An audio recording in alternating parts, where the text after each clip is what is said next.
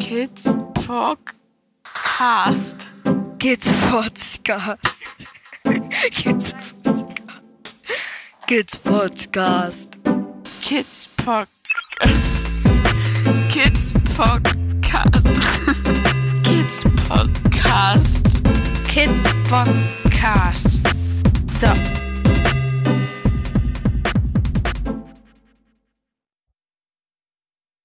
Hallo, Momotel.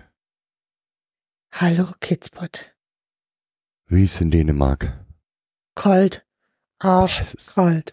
Richtig, richtig kalt. Wir haben heute irgendwie sieben Grad minus. Jetzt auch noch. Das ist schon echt heftig. So eine, heute ist es eine sehr feuchte Kälte, finde ich. Es war auch ganz diesig und bedeckt und dann äh, dieses wirklich kalte dazu.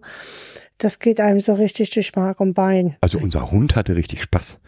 Der fühlt sich endlich, endlich mal eine Temperatur, wo ich so richtig durch die Gegend wetzen kann, ohne zu schwitzen. Gut, es mag sicherlich den einen oder anderen geben, dem auch diese Kälte zuträglich ist. Mir ist sie nicht zuträglich. Tut mir leid. Ja, mir auch nicht. Obwohl ich schon schneeig und ähm, auch kalt mag. Aber ja, es ist so eine unangenehme Kälte. Der Ja. Wind ist heute nicht so gut, so schlimm. Das ist äh, besser als gestern, aber ja, dafür ist es kälter. Immer haben wir was zu meckern. Ja. So Aber siehst du das? Ich sehe das so nicht. Es ist halt kalt. Du hast mich gefragt, wie es in Dänemark ist und mir ist kalt. ja. Aber, wie immer, wir haben ja ein Thema. Ja. Doch, ja, ich glaube schon, ne? Also, hm. ich wüsste jetzt aber nicht, wie wir das Thema benennen wollen. Strukturelle, das ist ein schönes Thema für strukturelle Gewalt. Ja, Ist mir so gerade, ne? Ähm, es ist das, was aktuell in vielen, vielen Bereichen passiert, ist strukturelle Gewalt. hm. weil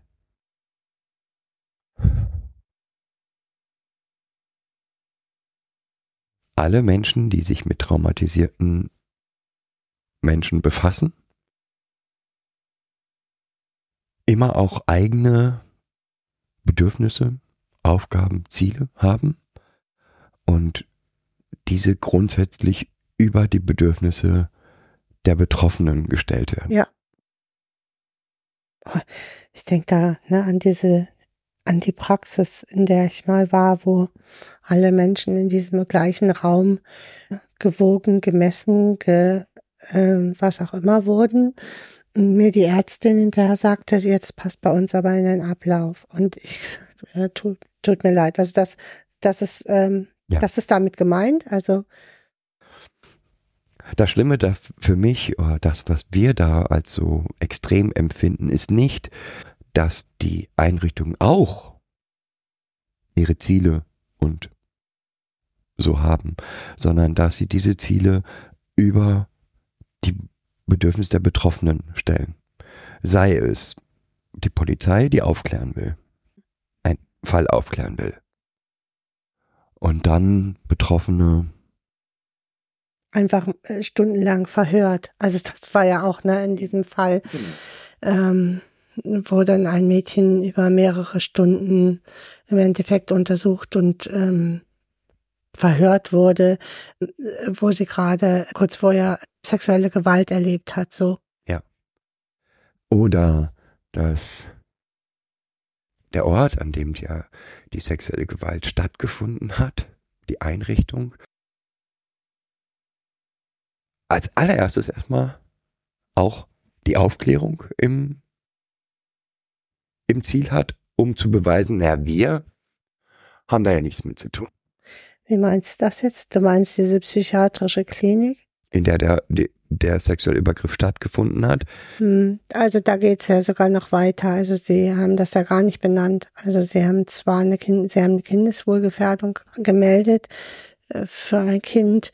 In dieser Meldung das gar nicht benannt, dass in ihrer Klinik das Kind ähm, sexueller Gewalt ausgesetzt war. und haben hier einfach nur versucht, von sich abzulenken, indem sie eine Kindeswohlgefährdung gemeldet haben, ohne den Hintergrund. Also sicherlich, das Kind ist ja auch nicht ohne Grund in der Psychiatrie oder war nicht ohne Grund da, hat sicherlich auch schon mehrere Sachen erlebt, vorher auch, auch Gewalt, auch sexuelle Gewalt im Bereich von Cybergrooming womit es nicht mehr klargekommen ist und woraufhin dann ja einfach ein Aufenthalt notwendig geworden ist. Nichtsdestotrotz ist in der Klinik dann ein Übergriff passiert. Die Polizei wurde eingeschaltet, das Kind wurde über mehrere Stunden verhört und untersucht. Und es wurde eine Kindeswohlgefährdung durch die Mutter angezeigt, durch das durch die Klinik. Mhm. Und also das Kind muss jetzt den, die Klinik verlassen. Ja, das, Klinik, das Kind hat die Klinik verlassen, obwohl es höchst suizidgefährdet ist. Und äh, also,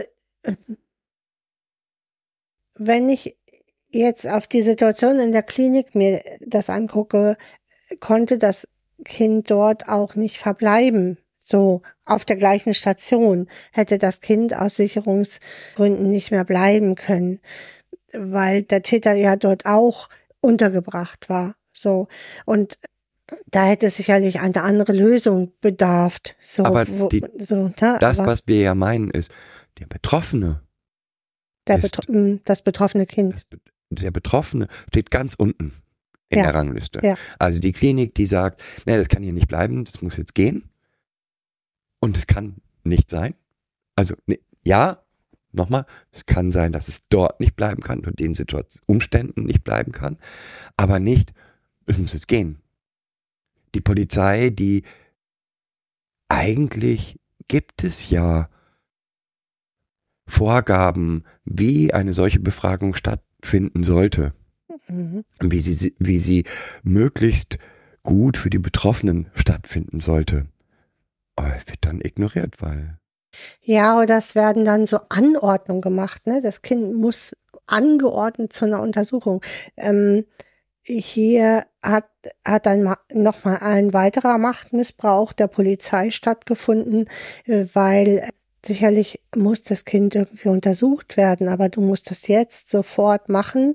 Als Anordnung geht von der Polizei gar nicht, weil Eltern hier ein Stück weit entscheiden und auch entscheiden, wo sie das machen lassen müssen, möchten. So. Und ob sie vielleicht erstmal noch sich anders beraten lassen möchten. Diese Aufklärung hat hier überhaupt nicht stattgefunden. Auch, auch durch die Klinik nicht so. Ne? Man hätte ja unterschiedlichste Beratungseinrichtungen äh, benennen können. Damit wäre müssen. man der äh, ja können, also können und müssen. Damit wäre man seiner Pflicht ja auch schon nachgekommen indem man gesagt hätte, hier, es gibt da Zartbitter oder Wildwasser oder was auch immer für Beratungsstellen in dem Kontext jetzt zur Verfügung stehen. Das hätte man anraten müssen, sich dort nochmal zu informieren.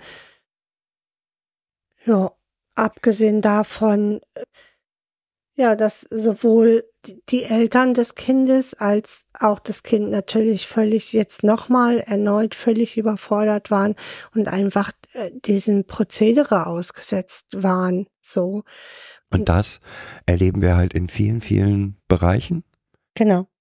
Träger, mm. die aus, aus Grund von finanziellen Überlegungen sich neu strukturieren und dabei Mitarbeiter wild durcheinander würfeln und plötzlich Betroffene von jemandem betreut werden, den sie nicht kennen, den, zu dem sie überhaupt keine Beziehung haben. Es wird auch kein, kein Übergang oder so. Oder zu dem sie, äh, dass es keine konkreten Raumkonzepte mehr gibt, sondern so Just-in-Time-Projekte gibt, wo dann man sich dann einen Raum sucht wo eigentlich ja klar ist, dass äh, Betroffene maximale Sicherheit und Struktur brauchen einfach, um auch sich auf den Prozess einlassen zu können. Und das wird einfach so untergeordnet unter ja die Bedingungen des Trägers zum Beispiel. Ne? Oder Gerichte, die Befragungen im Gerichtssaal machen, obwohl es eigentlich klar ist, welche Auswirkungen das auf die Betroffenen hat, wo Therapie nicht angefangen werden darf, weil die Aufklärung noch nicht beendet ist. Genau, und Betroffene dann über ein Jahr oder zwei Jahre überhaupt keine Therapie haben und sich ihre Symptomatik einfach chronifiziert, weil sie keine Hilfe dort bekommen. Und das alles, und das ist das, was mich, was uns so aufregt, und das alles, obwohl eigentlich es dort Richtlinien gibt, es gibt Konzepte, die das Ganze für die Betroffenen zumutbar, also zumutbarer machen, genau. Also äh, jetzt nicht angenehm und kuschelig und nett, sondern einfach, ähm, ja, man muss es wirklich so nennen, äh, diese Konzepte, die es den Betroffenen einfach zumutbarer machen. So und auch mehr auf die Bedürfnisse des Betroffenen nach Sicherheit und Struktur einfach aufgegriffen haben. Ja. So. Und es gibt dieses für jeden dieser Bereiche. Also nehmen wir jetzt ein ganz simples, ganz simples Beispiel. Der Wechsel eines Mitarbeiters, da ist eigentlich bekannt, wie das funktionieren sollte, weil Mitarbeiterwechsel gibt es immer, dass es eine Verabschiedung geben soll, dass der, dass derjenige eingeführt werden soll, der neue und so weiter vorgestellt, ne? äh, vorgestellt werden soll, ja, nicht eingeführt, ja, vorgestellt werden soll, dass dann eine Verabschiedungsmöglichkeit von dem bisherigen Mitarbeiter geben sollte und dass der neue Mitarbeiter sich dessen bewusst sein muss, dass er in gewissen Bereichen im Prinzip von, neu an, von neuem anfängt. Ja. Also zumindest muss er erstmal Grundlagen schaffen und um Vertrauen werben, so sage ich mal. Vertrauen. Mhm. Mhm. Ja. Du weißt, was ich damit meine. Ja. Ähm, wenn ich meine Sachbearbeiterin einmal im halben Jahr sehe, wird dort kein Vertrauensverhältnis aufgebaut, aber man kennt sich trotzdem ein bisschen besser. Und es gibt sicherlich immer Gründe, warum ein bestimmter Schritt nicht gegangen werden kann. Ich möchte nochmal auf so Konzepte äh, zu sprechen kommen, wo Täter und Opfer die gleiche Tür oder auch eine andere Tür ist völlig wurscht, äh, betreten, um dort beraten zu werden. Das ist äh, aus meiner fachlichen Sicht ein No-Go, weil hier einfach nur die die strukturellen Rahmenbedingungen des Trägers vorherrschen und die Bedürfnisse des Betroffenen nach Sicherheit und Struktur hier völlig in Frage, also ausgehebelt werden eigentlich dadurch. Auch genau das, das Gleiche. Wir hab ja haben nichts halt nur dagegen- ein Haus. Ja, Hm. genau. Ich habe halt nichts dagegen, wenn ein Träger beide Bereiche berät, so sowohl äh, Opfer, al- also Betroffene als auch die Täter. Nur dann äh, muss er sich überlegen, dass das halt im zweiten Haus geschehen muss. Das kann nicht in dem gleichen Haus geschehen, in dem auch Opfer beraten werden. Nein, auf keinen Fall. Und das, das sind alles so für mich äh, ga- ganz klare Wenn du jetzt weiter bellst, bell ich auch. Ja, Ja, oft ähm, haben wir dann auch ähm, in Träger, Trägerstrukturen vorliegen, dass Täter und Opfer ähm, in der gleichen, in den gleichen Räumlichkeiten oder in den gleichen, vielleicht nicht in den gleichen Räumlichkeiten, aber die gleiche, den gleichen Eingang benutzen müssen. Das geht für mich gar nicht, weil es die Bedürfnisse des Betroffenen, der Gewalt erlebt hat, überhaupt nicht wahrnimmt nämlich nach Sicherheit und Struktur und hier einfach die, die Gegebenheiten des Trägers über den Betroffenen gestülpt werden. Also ist halt hier so, ne? Machen wir halt hier so. Und Genau. das dafür gibt's mir einfach auch zu viele Träger und Einrichtungen, die genau dieses Verfahren so machen, beide in den gleichen, äh, im gleichen Haus zu beraten. Und das ist ein No-Go. Das zeigt auch für mich ganz deutlich, dass selbst diese mh, Facheinrichtungen für Gewalt es echt nicht verstanden haben. Tut mir leid. Ähm, wie gesagt, ich glaube, es ist eigentlich unbestritten, dass es nicht geht. Ja. Aus strukturellen Gegebenheiten Ja. nehmen wir das dann einfach in Kauf. Genau. Ja, und weil ich halt noch ein zweites Standbein habe, ne, ich habe halt nicht nur die Opfer oder die Betroffenen, die ich berate, sondern auch noch die, die Täter, die ich beraten kann. Ja, aber ich glaube, dass die meisten das eigentlich nicht wollen. Jetzt ist die Struktur aber so. Und die Struktur ist dann das, was die Situation bestimmt und nicht das Bedürf die Bedürfnisse der Betroffenen. Ja. Und genau das ist ja strukturelle Gewalt. Ja. Dass die, die Bedürfnisse der Einrichtung dann wichtiger sind als das, was den Betroffenen. Ich möchte jetzt es nicht so niedrig aufhängen gut tut, sondern was notwendig ist, damit Betroffene vernünftig versorgt werden können. Wie soll denn ein Betroffener Angst ablegen, wenn er weiß, dass ähm, der Tä- Täter einen, einen Raum nebenan sitzt? Also Oder eben vielleicht noch morgens mal zufällig begegnet. Ja, genau. Oder im Wartezimmer sitzen sie dann gemeinsam. Ist auch eine schöne Situation. Es muss ja gar nicht der gleiche Täter sein, weißt du? Und da fällt mir immer zu ein, diese Situation in der mm, Kinderklinik, die wir erlebt haben, wo sich die Täterstrukturen ganz deutlich gezeigt haben, als wir dort ein Kind besucht haben und die Täter direkt dieses, also dieses Kind umringt haben, was Gewalt, sexuelle Gewalt erlebt hat. So, ne? Also Täter und Opfer erkennen sich halt immer. Also zumindest erkennen die Täter ihre Opfer. Und diese Struktur kennen wir auch schon lange. Das weiß man auch schon lange.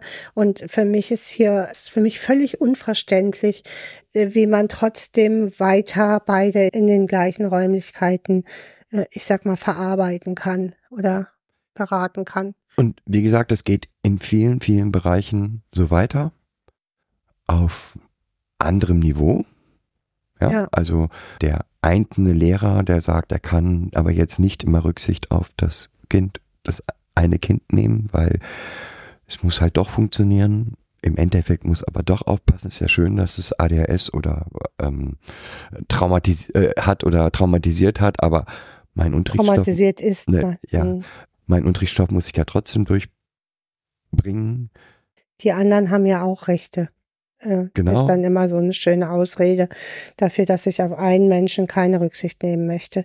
Und ich will damit, ich will damit nicht dem einzelnen Lehrer sagen, das ist ganz schrecklich, sondern was sind wir für eine Gesellschaft, in der Genau. es dort bei einem Betroffenen von Gewalt nichts gibt, was seine Bedürfnisse als wichtig, Als Mensch, mh, Als als, Men- Mensch als wichtig erachtet. erachtet. Solche strukturellen Gewalterfahrungen haben Betroffene immer und immer wieder. Ja. Weil ihre Bedürfnisse in die Struktur, die die Gesellschaft hat, Passen nicht muss. reinpassen, Passen muss. passen muss. Der muss da passen oder derjenige hat halt verloren und das kann ja nicht sein. Also es gibt so viele. Also äh, nehmen wir jetzt Behörde, die äh, in Kindeswohl agiert oder berät. Da muss es auch immer in den behördlichen Alltag passen, damit man das machen kann. Oder man muss dann auch die Eltern im gleichen Raum mithören, ohne das oder im Nebenraum. Äh, Meistens im gleichen Raum sogar, weil man ja der Meinung ist, dass das Kind vielleicht lügen könnte. Und es geht immer darum, herauszufinden, hat das Kind dann überhaupt die Wahrheit erzählt. Und da geht es gar nicht darum, die, die Bedürfnisse des Kindes wahrzunehmen, sondern es geht darum, dass man Angst hat, dass die Eltern äh, klagen könnten oder Wie gesagt, mir geht es jetzt um die strukturelle Gewalt. Mir geht es auch darum, dass, weiß ich, einmal im Jahr muss geguckt werden, ob das Trauma nicht doch weg ist. Ja. Weil könnte ja jetzt verschwunden sein. Mhm. Ja, oder in Gerichtsverhandlungen dann Rechtsanwälte, die der Meinung sind, dass ja äh, die Konfrontationstherapie die richtige Therapie sei und sich dann da aufspielen, weil sie haben ja irgendwie mal gehört, dass das ja der beste Weg wäre.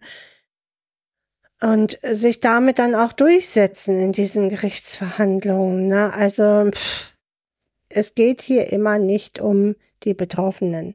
Äh, wir können jetzt noch weiter gucken, gucken wir uns die Beiräte an, die es ja jetzt gibt, diese betroffenen Beiräte, die auch nur den Teil bearbeiten dürfen, äh, den man ihnen zuweist und alle anderen halten sich aber immer noch weiterhin für die Fachkräfte und erheben sich über die Betroffenen. Und die Betroffenen sind schon ganz froh, dass sie jetzt einen Beirat haben, also Beisitz haben dürfen. Äh, ja.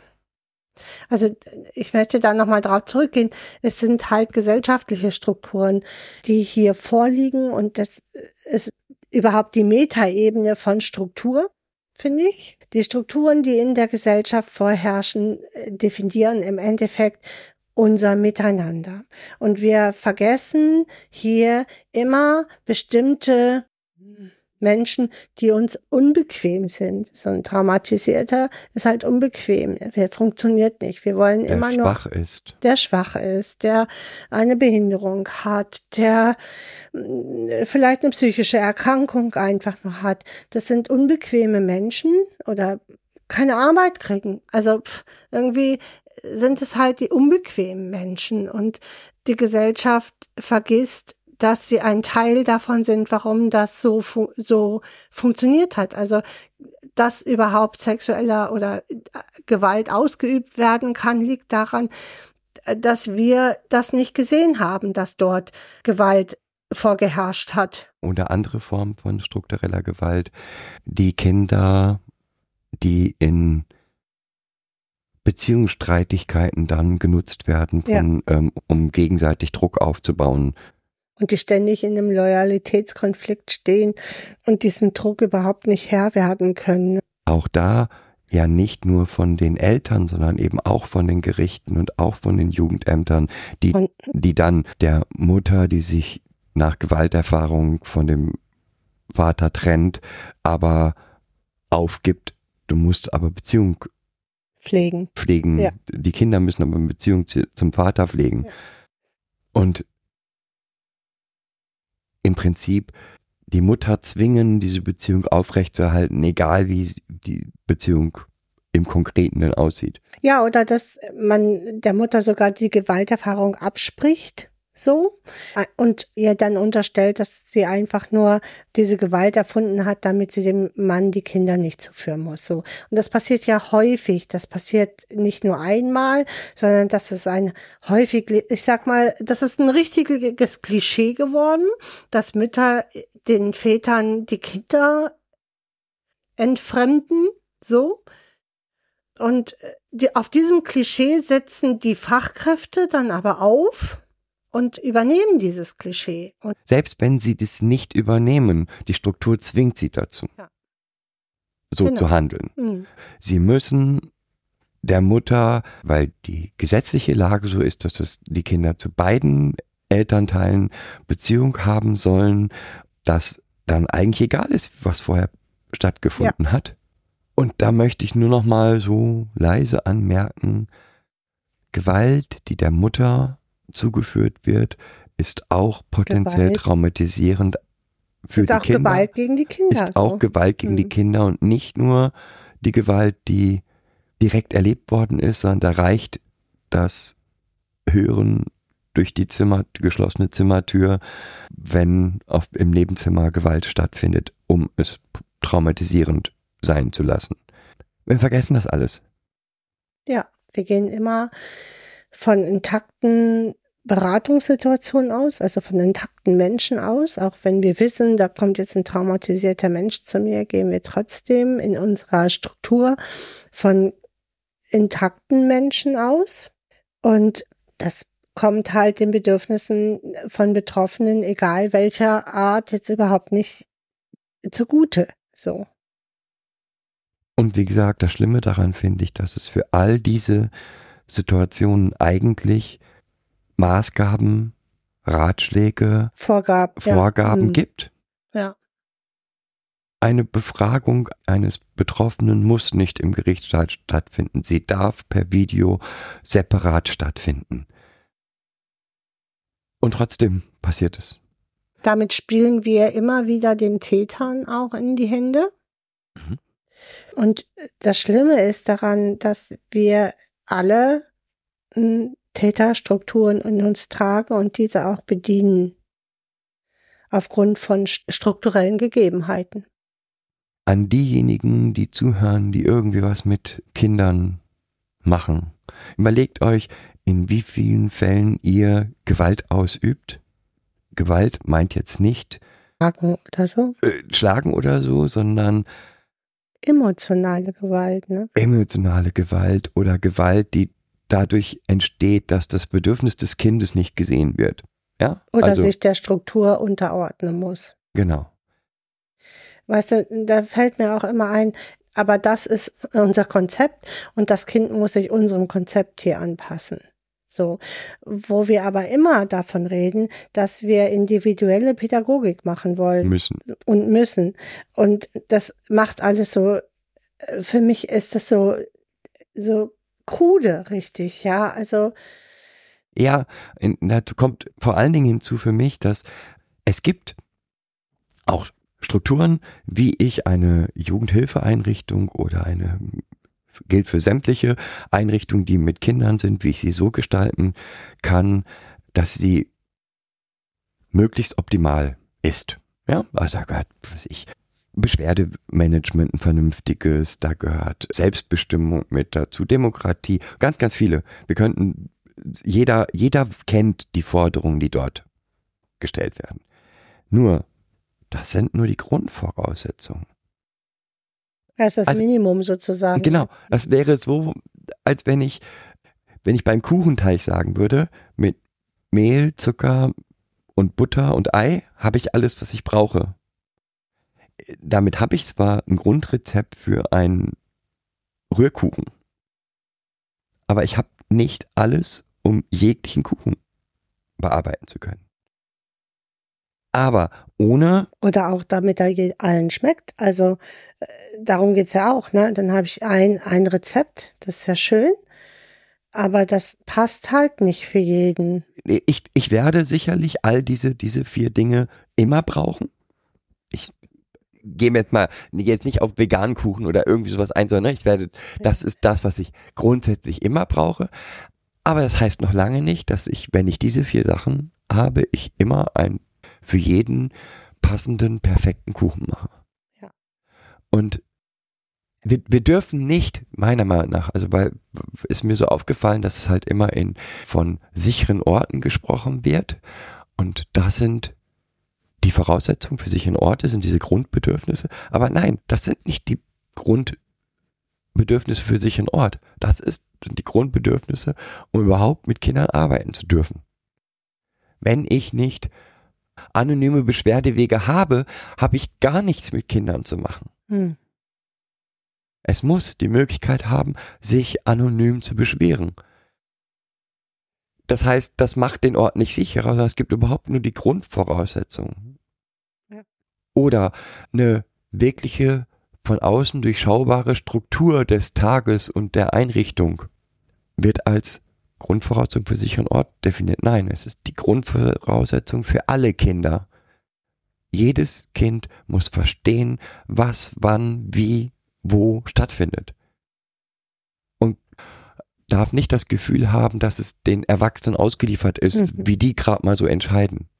Naja, theoretisch ist ja trotzdem noch eine Entscheidung der Erwachsenen oft, weil die Kinder leider immer viel zu wenig einbezogen werden in die Entscheidungsprozesse. Auch übrigens aufgrund von Strukturen und strukturellen Abläufen. Und äh, da muss man sich halt überlegen, was man so für sich will und was man so will, damit Kinder ja sich gesund entwickeln können, weil unter diesen Bedingungen, ob ich jetzt strukturelle Gewalt habe oder die Gewalt zu Hause, Entschuldigung, ist beides schlimm. Wie und gesagt, da komme ich extra in eine andere Einrichtung, um keine Gewalt mehr zu erleben und erlebe dort dann ständig strukturelle Gewalt, weil das viel einfacher für die Pädagogen ist. So, ne? Also das sind all die Dinge, die definiert werden als Voraussetzung für, dass Einrichtungen ein sicherer Ort sein können, sind für mich keine, keine hm. Bedingungen, um überhaupt mit Kindern arbeiten zu können. Genau, das sind Grundbedingungen. So. Und ob es dann ein sicherer Ort wird, das ist ein ganz anderer Bereich. Das kommt erst dann. Und da kann ich auch nicht, ehrlich gesagt, glaube ich auch nicht, dass ich von außen eine Maßeinheit haben kann, wie sicher der Ort ist, sondern nur entscheiden kann, dass eigentlich das Kind selber entscheiden kann, wie sicher ist der Ort. Ja, aber wir kommen gerade weg von struktureller Gewalt. Auch das ist für mich strukturelle Gewalt, wenn es noch Einrichtungen gibt, die diese Grundvoraussetzungen nicht erfüllen. Aus welchen Gründen auch immer. Diese Gründe sind strukture struktureller Natur, weil die Leitung, die obere Leitung überhaupt nicht verstanden hat, worum es geht. Weil Adultismus immer noch Standard ist in Einrichtungen. Wir sind ein Volk, das Regeln vorgibt und meint, mit diesen Regeln ist alles erschöpft und merken nicht, dass diese Regeln gleichzeitig das ist, was Gewalt erzeugt. Mhm. Doch, ich glaube, dass das einige verstanden haben, aber leider viel zu wenige. Und da wären wir wieder bei dem Thema, dass wir ein gewaltvolles Volk sind, so. Und dass wir uns nicht davon freisprechen können, nur weil ich meine, wir haben jetzt, wie nennt man das denn, wenn man alles nur noch positiv ausdrückt, also gewaltfreie Sprache anwenden, dass wir deswegen kein gewaltvolles Volk mehr sind. Ich darf nicht mehr Scheiße und so sagen, weil das ist ja gewaltvolle Sprache. Aber im nächsten Moment bügele ich irgendeinen Antrag ab, weil, weil ja nicht in meine Struktur passt kann ich auf die Bedürfnisse dieses Kindes nach Sicherheit nicht eingehen, weil meine Struktur das nicht zulässt, weil ich dort keine, es passt nicht in meine Struktur rein dann nützt es nichts, wenn ich das gewaltlos mitteile. Mitteile.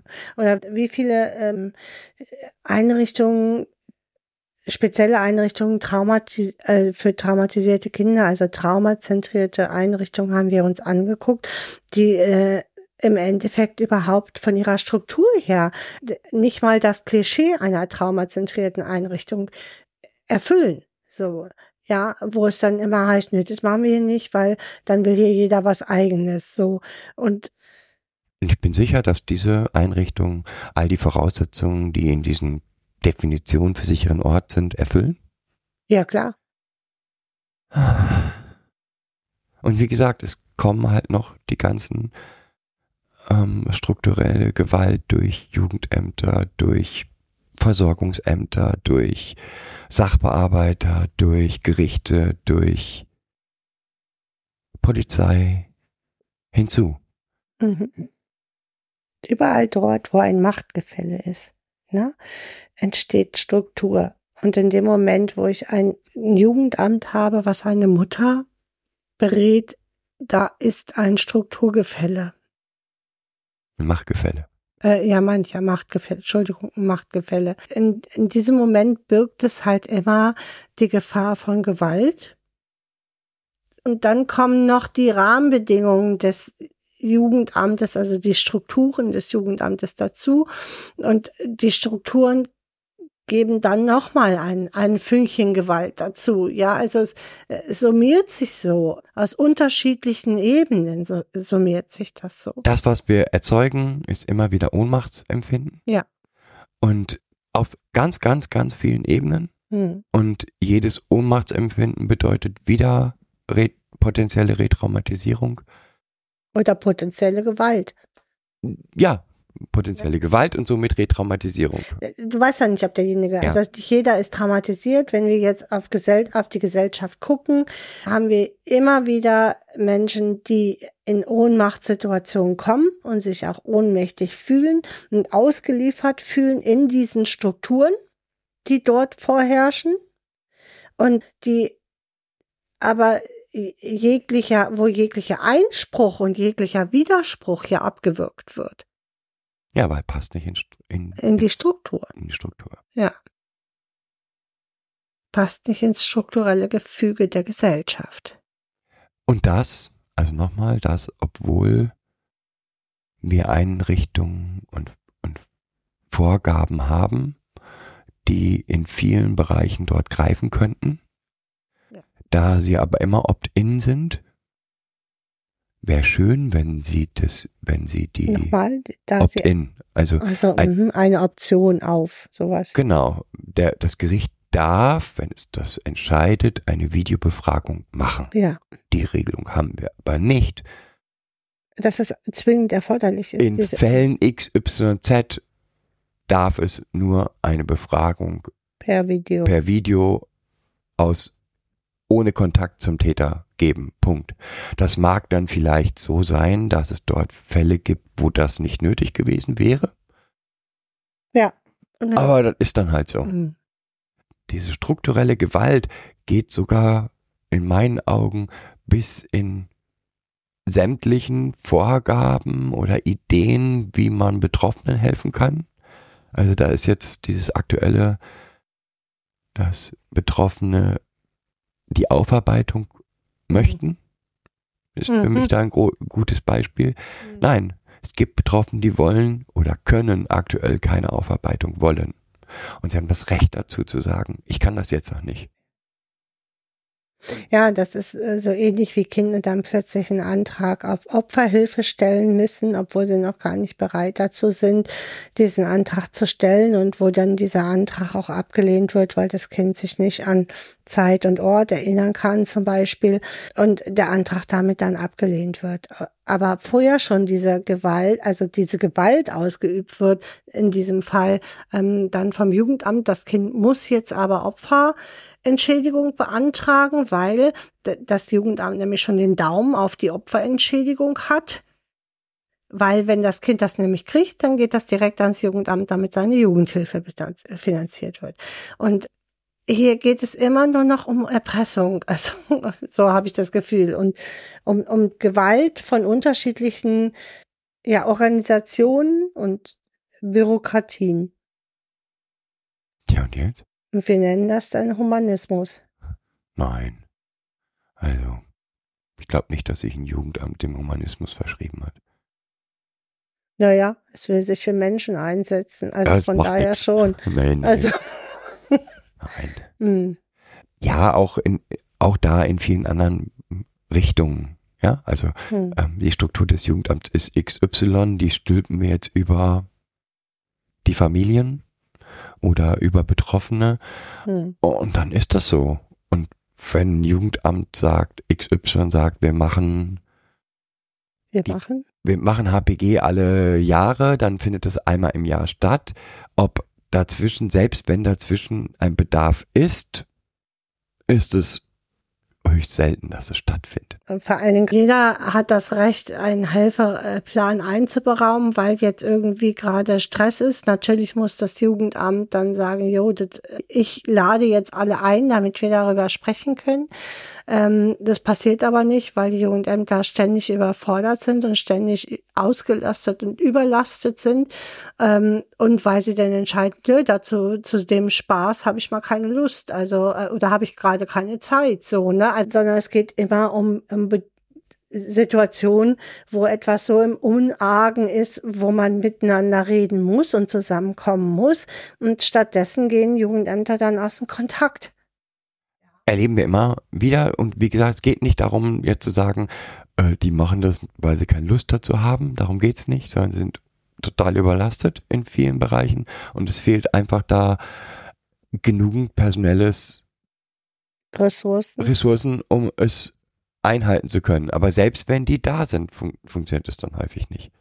äh, gerade in, in bürokratischen Strukturen ist Widerspruch an sich schon nicht gewünscht. Und desgleichen gilt halt, es ist total gut, dass wir eine niedrigschwellige Hilfe, ein niedrigschwelliges, niedrigschwelliges Hilfesystem gebaut haben. Mit Familienzentren, mit, ähm, was gibt's noch? Was ist mit SBZ? Ja, Ja, Hm. also mit vielen solchen Strukturen. schon in außerhalb von Jugendamt, ja. Und das ist gut, dass das da ist. Das sagt aber nicht, dass dieses System ausreichend ist. Ich kann nur sagen, dass in ganz, ganz vielen Fällen beispielsweise Hilfe, beispielsweise Pflegeeltern in SBZ an der falschen Stelle sind. Weil die Problematik, die eine Pflegefamilie hat, lässt sich eben nicht gleichsetzen mit dem Problem, Problematik, die eine andere Familie hat. Ja, und oft ähm, müssen diese die Menschen von A nach B nach C laufen, werden dann von A nach B nach C geschickt. Wenn sie das eine abgelaufen haben, dann müssen sie bei dem anderen dann vorstellig werden und es macht irgendwie äh, über also das, die die Familien müssen sich zerrieben fühlen. Sie haben ja auch ständig das Gefühl, dass sie eigentlich nicht wirklich unterstützt werden in diesem dieser neuen in dieser neuen Struktur und das das Gefühl ist richtig. Sie werden dort auch nicht vernünftig unterstützt, weil jeder nur seinen Bereich sieht und darüber hinaus äh, nicht mehr gucken mag. So, ne? Also nicht, vielleicht ja auch nicht gucken kann. ja. Aber, also, wie gesagt, ich habe nichts gegen SPZ. Ist, Also eine- darum geht's ist, ja ist eine super Einrichtung, aber Es geht hier nicht um die einzelnen Genau. Einrichtungen an sich, die sind alle sinnvoll und richtig gut, aber die, die Art und Weise, wie sie dann verschickt werden, ich sag mal so, die Betroffenen oder die Eltern oder wer auch immer ein Anliegen hat, äh, wie er dann dort äh, hin verschickt wird, ist schon echt abenteuerlich teilweise. Und es ist so, dass teilweise allein schon jemand fehlt, der, der nachempfinden kann. Und zwar, das meine ich jetzt auf, auf jeder der Ebene, Hm. wie jeder der Ebenen. Jemand, der Betroffene von Trauma versteht und sagt, oh, kann ich total verstehen, ist voll Mist. Wie können wir denn da jetzt trotzdem ein, etwas konstruieren, dass es funktionieren kann? Ja? Statt zu gucken, wie schaffen wir es jetzt gemeinsam, diese blöde Situation möglichst angenehm zu gestalten, wird gesagt, ja, aber hier ist unsere Struktur, die ist jetzt neu, Hm. Vogel friss oder stirb. Wir reden jetzt davon, dass Kindern mental geholfen werden soll, weil sie das aufarbeiten müssen äh, aus, aus der Covid-Zeit. Ja, Oh, wer sagt Äh, das? viele. Es gibt ja auch genügend Projekte jetzt dazu. Mental Health in der Schule. Und dann zeigen wir ihnen aber wieder, dass sie uns das nicht wert sind, dass wir die Schulen heizen. So, ja, also, äh, Ja, es ist jetzt äh, gerade aktuell hier der Fall und das übel. ist das Also- ist richtig übel. ja. Gibt da noch mehr Entwicklungen, die sich auch hier in Dänemark als sehr negativ gerade äh, zeigen. Aber es hat nicht, wie gesagt, hat für mich nichts mit Dänemark oder mit damit, dass Betroffene von Gewalt andere Bedürfnisse haben, als die Strukturen sie widerspiegeln und wir nicht überlegen, wie wir die Strukturen anpassen, sondern da müssen sich halt die Betroffenen anpassen und das okay. Ja, eigentlich ist das so das Schlusswort. Wir bleiben bei dem Vogel friss oder stirb Jo. Und Prinzip. wenn ihr Ideen habt, wie man das, wie man eine Kampagne starten kann, die auf diese Dinge aufmerksam macht. Sind wir sofort dabei. Ja, weil es ist nötig. Und zwar in, in allen Bereichen. Eigentlich müsste man bei jedem einzelnen Fall, wo zum, um wieder zurück zum Anfang zu kommen, wo ein Betroffener von eingehalten wird. ein Betroffener von einem sexuellen Missbrauch über mehr als eine Stunde befragt und ähm, Ja, es ist ja in diesen Childhood-Häusern nicht anders. Ne? Da kommen nur alle zusammen und man nennt es dann der, der einfachste Weg fürs Kind. ich habe mich mit Childhood-Häusern noch nicht so genug befasst, um ähm, Ja, es geht immer nur um äh, darum, den Täter dingfest zu machen und nicht wirklich darum, dem Kind dann äh, das Erlebnis zu, zu erleichtern, ihm in seiner Not dann zu helfen. Ne? Also, habt ihr Ideen? Meldet euch. Mir fällt nur mich aufregen ein gerade. Ja, weil wir auch, genau, aufregen. Aber aufregen wollen wir beiden uns auch nicht mehr. Nee, macht gar keinen Sinn. Ah, Eine Stunde voll, wie immer. Eine Stunde leer geredet, ihr musstet es ertragen. Schaut mal bei uns Auf der Homepage? auf der Homepage, da hat sich einiges getan und wäre schön, wenn ihr mal da so ein bisschen drin rumblättern würdet. Und bei Kinder in das Zentrum, nicht beim Kidspot, ne? Das ist alles miteinander verwoben. Okay. Äh, Man kann auch im Kidspot anfangen und dann kommt man bei Kindern in das Zentrum raus an den entsprechenden Stellen. Schaut mal da rein und ja. Wir hören uns. Genau. Schöne, schönen Januar. Ach, apropos. Apropos frohes neues Jahr. Genau. Frohes neues Jahr. Bis dann. Tschüss. Bis dann, ciao.